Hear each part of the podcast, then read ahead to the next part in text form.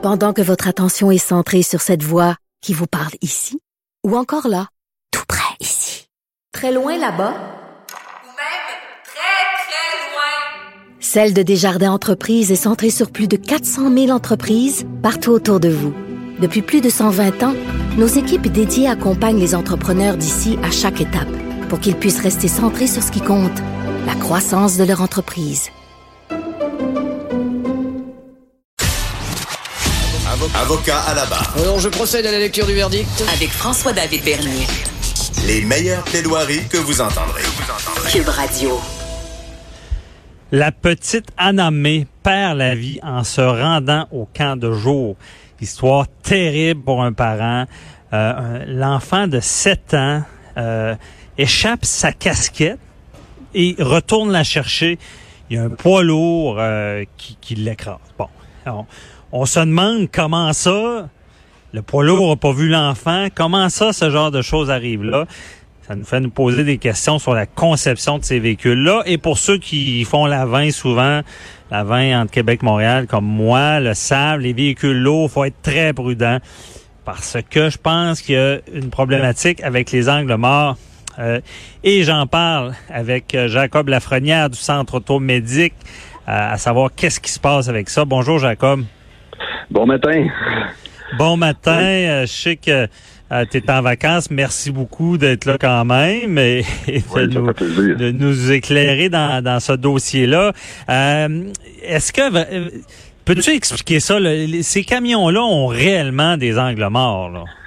Oui, ils ont réellement des angles morts. Juste pour vous dire, là, pour se situer, juste dans un véhicule automobile, premièrement, euh, souvent on a des véhicules avec une conception quand même basse et puis on a de la misère à voir notre angle mort, disons, là, quand on a à faire un changement de voie. Euh, Imaginez-vous quand vous êtes à peu près là, euh, une 8 10 pieds dans les airs, là, dans un poids lourd comme ça.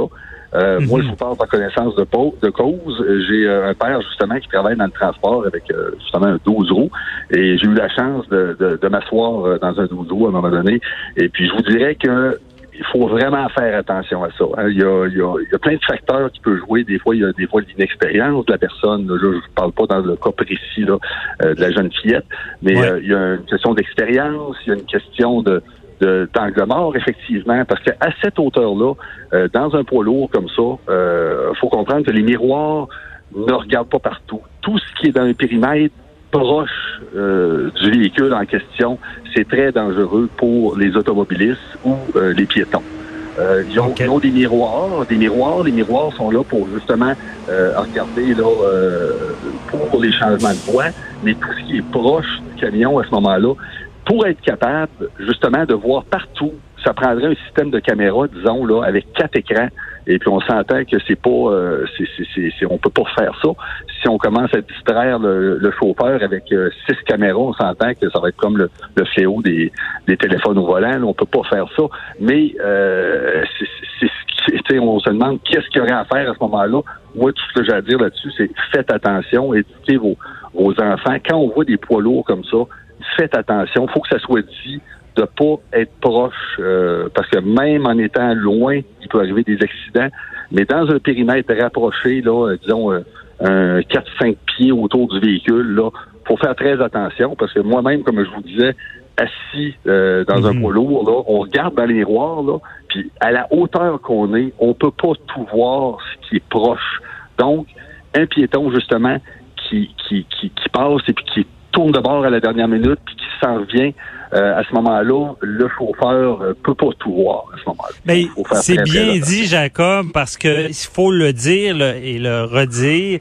C'est que, puis je pense que c'est pas compris, c'est que le conducteur de, de- du poids lourd peut ne pas vous voir. Je pense que les gens font trop confiance, Euh, même Oui. les jeunes. C'est ça, on le sait Ah, pas ça.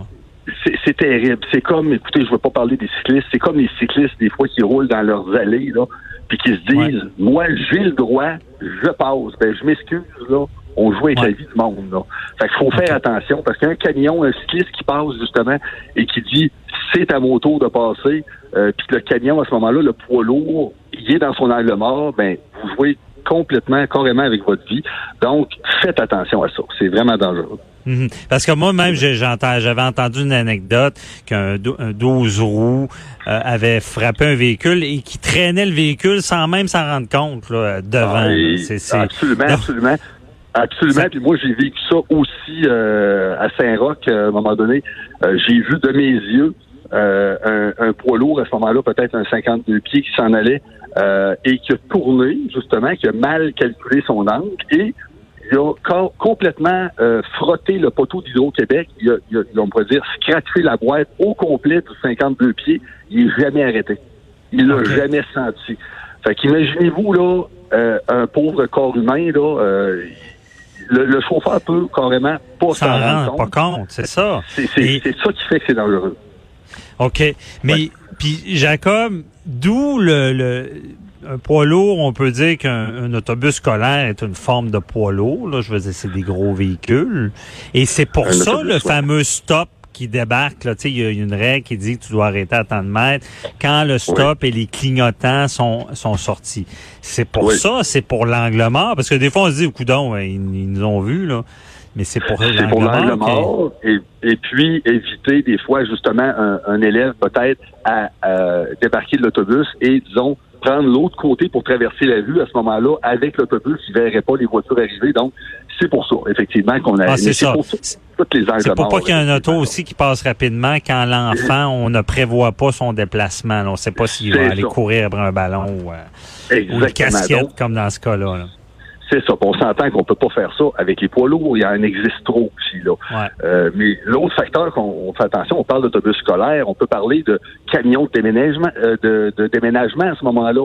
Euh, On a des, euh, des permis classe 5 pour conduire des, des, des, des gros 18 pieds cubes pour faire du déménagement, qu'on qu'on n'a pas l'expérience nécessairement pour conduire ça. On est à une- Ouais. on est quand même assez haut. Euh, fait qu'à ce moment-là, faut faire attention. Tu sais, un proverbe qui dit qu'il faut conduire pour les autres, mais il faut Ouais. faire attention. Il faut faire attention. Ben oui. Puis euh, si on, on élargit ça un peu là, euh, on, on parle de parce que on, tu l'as dit tantôt, mais tu sais le le- le- l'angle mort dans le fond, si on peut bien expliquer, c'est vraiment c'est une, une portion qui n'est pas couverte par les miroirs. C'est un peu ça l'angle mort. là. Absolument, absolument. Puis dans un véhicule, en se tournant la tête, souvent, on est capable d'avoir accès à l'angle mort à travers les vitres. Mais il faut penser que dans un poids lourd, euh, il n'y a pas vitres en arrière comme un véhicule. Là. On, on Ben parle oui. de côté. Un petit coup de Donc, tête, là, ça marchera pas avec le poids lourd. Mais ça Non, m'amène à mon autre question. Euh, on parlait de visibilité, de comprendre s'il nous voit ou pas. Euh, quand on roule sur l'autoroute, parce qu'il y a beaucoup d'accidents en lien avec des poids lourds là, sur la route. Ouais, là. Euh. Est-ce que c'est la même chose? Est-ce qu'il nous voit toujours ou il pourrait, il pourrait se tasser sur sur nous autres et on pourrait être Ben, dans l'angle mort? Ah oui, dans l'angle mort, à ce moment-là, c'est la même chose sur l'autoroute. Ils ne nous voient pas. Quand on est bien placé, c'est- ironique, là, mais quand on est bien placé dans l'angle mort, si à ce moment-là, c'est une, mo- une motocyclette ou un véhicule, euh, si le conducteur de polo décide de se tasser et qu'il vous voit pas dans l'angle mort, vous êtes trop proche, à ce moment-là, ça peut être très fatal, ça peut être dangereux. Fait qu'effectivement, euh, faut faire très attention, même sur l'autoroute. Puis, faut penser aussi pas juste aux angles morts. Faites Mhm. attention, les, les- les poids lourds comme ça, la distance de freinage là, est pas la même qu'une petite voiture standard. là. Je vois des fois des, des automobilistes qui, qui vont et qui coupent les poids lourds à ce moment-là en avant parce que le poids lourd laisse la distance d'à peu près trois véhicules en avant de lui. Ça, là, c'est pas pour que vous passiez en passant, là. C'est pour, à ce moment-là, calculer une distance de freinage. Donc, moi, je Ah. vois des fois du monde qui s'en va se glisser entre les deux. Euh, ça, c'est très dangereux. Ça peut pour, causer euh, un accident parce que le poids lourd aura pas le temps de freiner. Puis je pense d'ailleurs, il y a une annonce, je pense que ça a joué euh, peut-être quelques semaines, qu'on voit un véhicule couper un poids lourd et le poids lourd n'a pas le temps de freiner. Et euh, le pire arrive. OK, ah, je, comprends mieux. OK, c'est ça. Souvent, on Ouais. pense que c'est une place qu'on il nous laisse passer, mais c'est pas nécessairement Ben ça. Ah, Regardez-moi Eh, Jacob- ça, il est gentil. Ben non, c'est ça. Mais en tout cas, c'est important de le rappeler. Puis au final, ce qu'on retient de, euh, de ce que tu dis, c'est que sachez qu'il ne vous voit pas toujours, que ce soit un jeune, avertissez vos jeunes. Il faut être Avertissez. prudent, se tenir loin de ces gros camions-là, que ce soit en voiture ou à pied.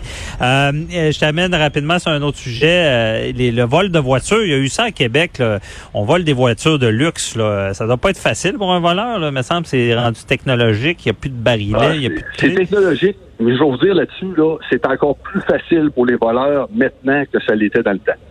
Dans le temps, je vais juste vous rappeler, imaginez-vous, là, si on recule il y a des années, pour voler une voiture, premièrement, là, fallait euh, débarrer la porte, premièrement. Fait qu'on on avait un système peut-être de, de petits leviers, des barres, ou euh, il fallait ouvrir la porte de l'extérieur. Après ça, rentrer dans le véhicule. Une fois qu'on était dans le véhicule, on connaît le système, le barillet avec la clé, donc il fallait tourner euh, un, un engrenage, euh, un barillet de clé là, pour démarrer la voiture. Là, à ce moment-là, on avait une deuxième problématique. C'était de euh, s'assurer d'avoir des bons outils et ou avoir le fameux tournevis dans le temps ou être capable de casser le barillet pour mettre, pour débloquer le volant et démarrer la voiture. Euh, maintenant, maintenant, c'est totalement différent. Les systèmes avec des, des clés à puce et des, euh, des, des boutons pouffoirs pour démarrer la voiture, à ce moment-là, on peut euh, voler des voitures en plein jour, comme euh, effectivement, on a vu dans j'ai vu dans le reportage, là, euh, à ce moment-là, c'est fait le jour, pendant qu'il y a plein de monde. Parce que le, le, le fait qu'on on est, on est plus obligé d'être à côté de la porte, essayer de la débarrer, c'est pas louche. On s'approche Ouais, tout simplement du véhicule avec ça va vite. On s'approche avec un appareil, euh, tout ce qu'il faut. C'est comme un peu les téléphones avec les technologies Wi-Fi, Bluetooth. À ce moment-là, on, on- on active un générateur de code qui euh, fait euh, qui fait comme si c'était vous qui s'approchez du véhicule. Souvent, on s'approche vé- du véhicule avec une puce, donc le véhicule débarre tout seul, premièrement. OK.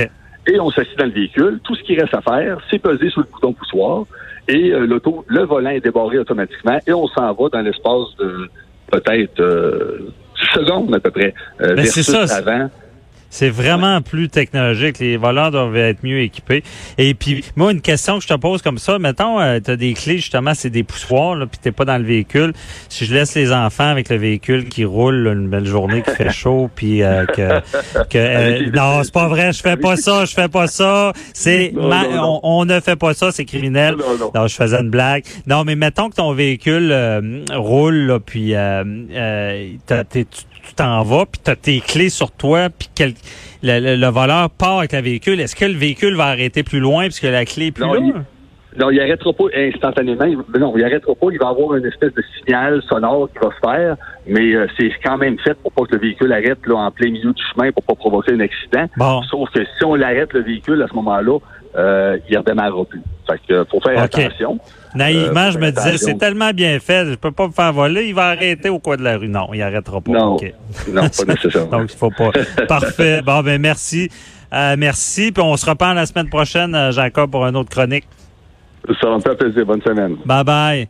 Euh, Jac- Jacob Lafrenière du Centre Automédic. Euh, restez là, on répond à vos questions.